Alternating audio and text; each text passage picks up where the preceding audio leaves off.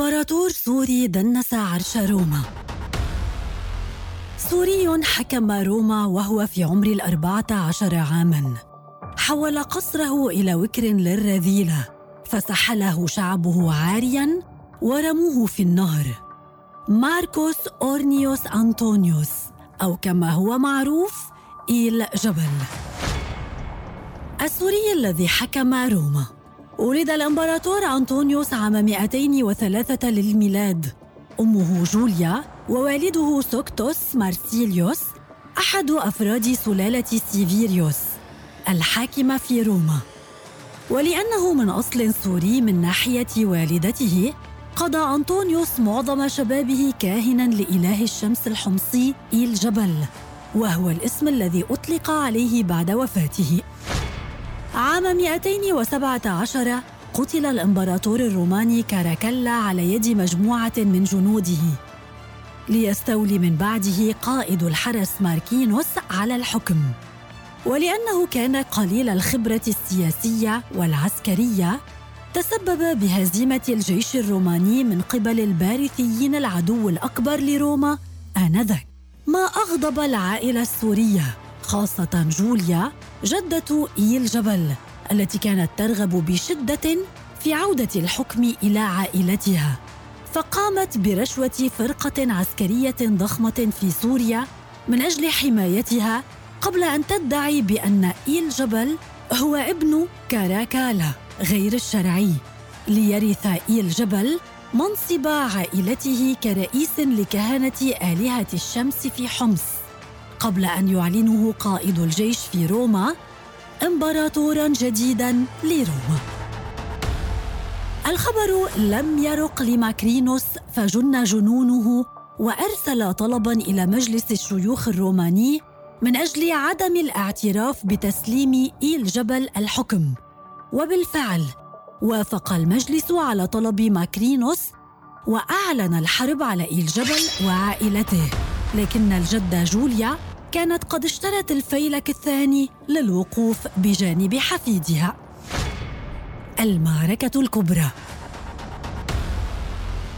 في الثامن من يونيو عام 218 ميلادية اندلعت المعركة الكبرى بين قوات إيل جبل وقوات ماكرينوس ولكن ماكرينوس فر من المعركة ليتسبب بخسارة قواته وانتصار الشاب إيل جبل الذي أصبح أصغر إمبراطور يحكم في تاريخ الإمبراطورية الرومانية بعمر أربعة عشر عاماً. وكان أول ما فعل إلقاء القبض على ماركينوس وإعدامه في كابادوكيا وبدأ بعدها حياة الإمبراطور الطائش إذ وضع قواعده الخاصة لحياته دون أي اعتبار للعادات والثقافات الرومانية.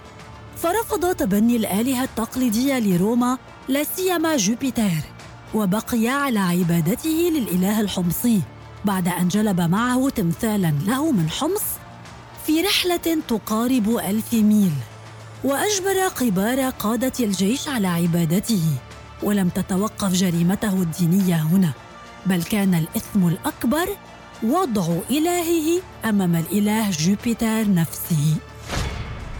أيضا كان يخلط النبيذ بماء الأضاحي البشرية ويقدمها قرابين للآلهة على مرأى من أعضاء مجلس الشيوخ.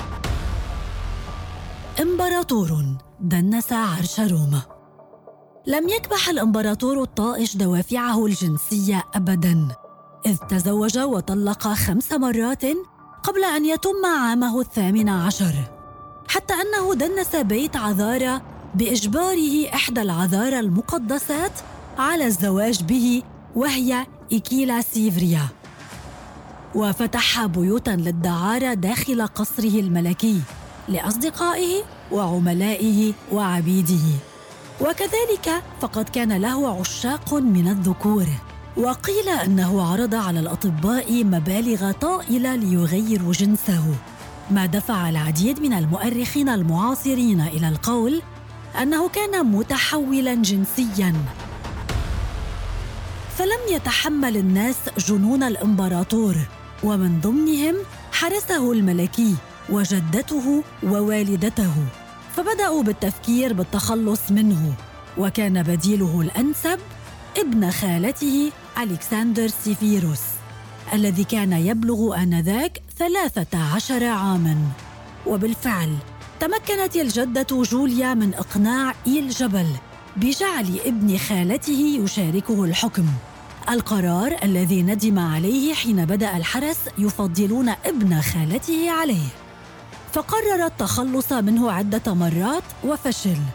ويوم الحادي عشر من مارس 222 ميلادية طلب الحرس الإمبراطوري الاجتماع بهما سوياً. وخلال الاجتماع بايعوا ألكسندر إمبراطور جديداً لروما وقتلوا إلجبل ووالدته التي كانت تحتضنه بشدة. ثم قطعوا رأسيهما وسحلوهما عاريين في شوارع روما. ثم ألقوا بهما أخيراً في نهر التيبر.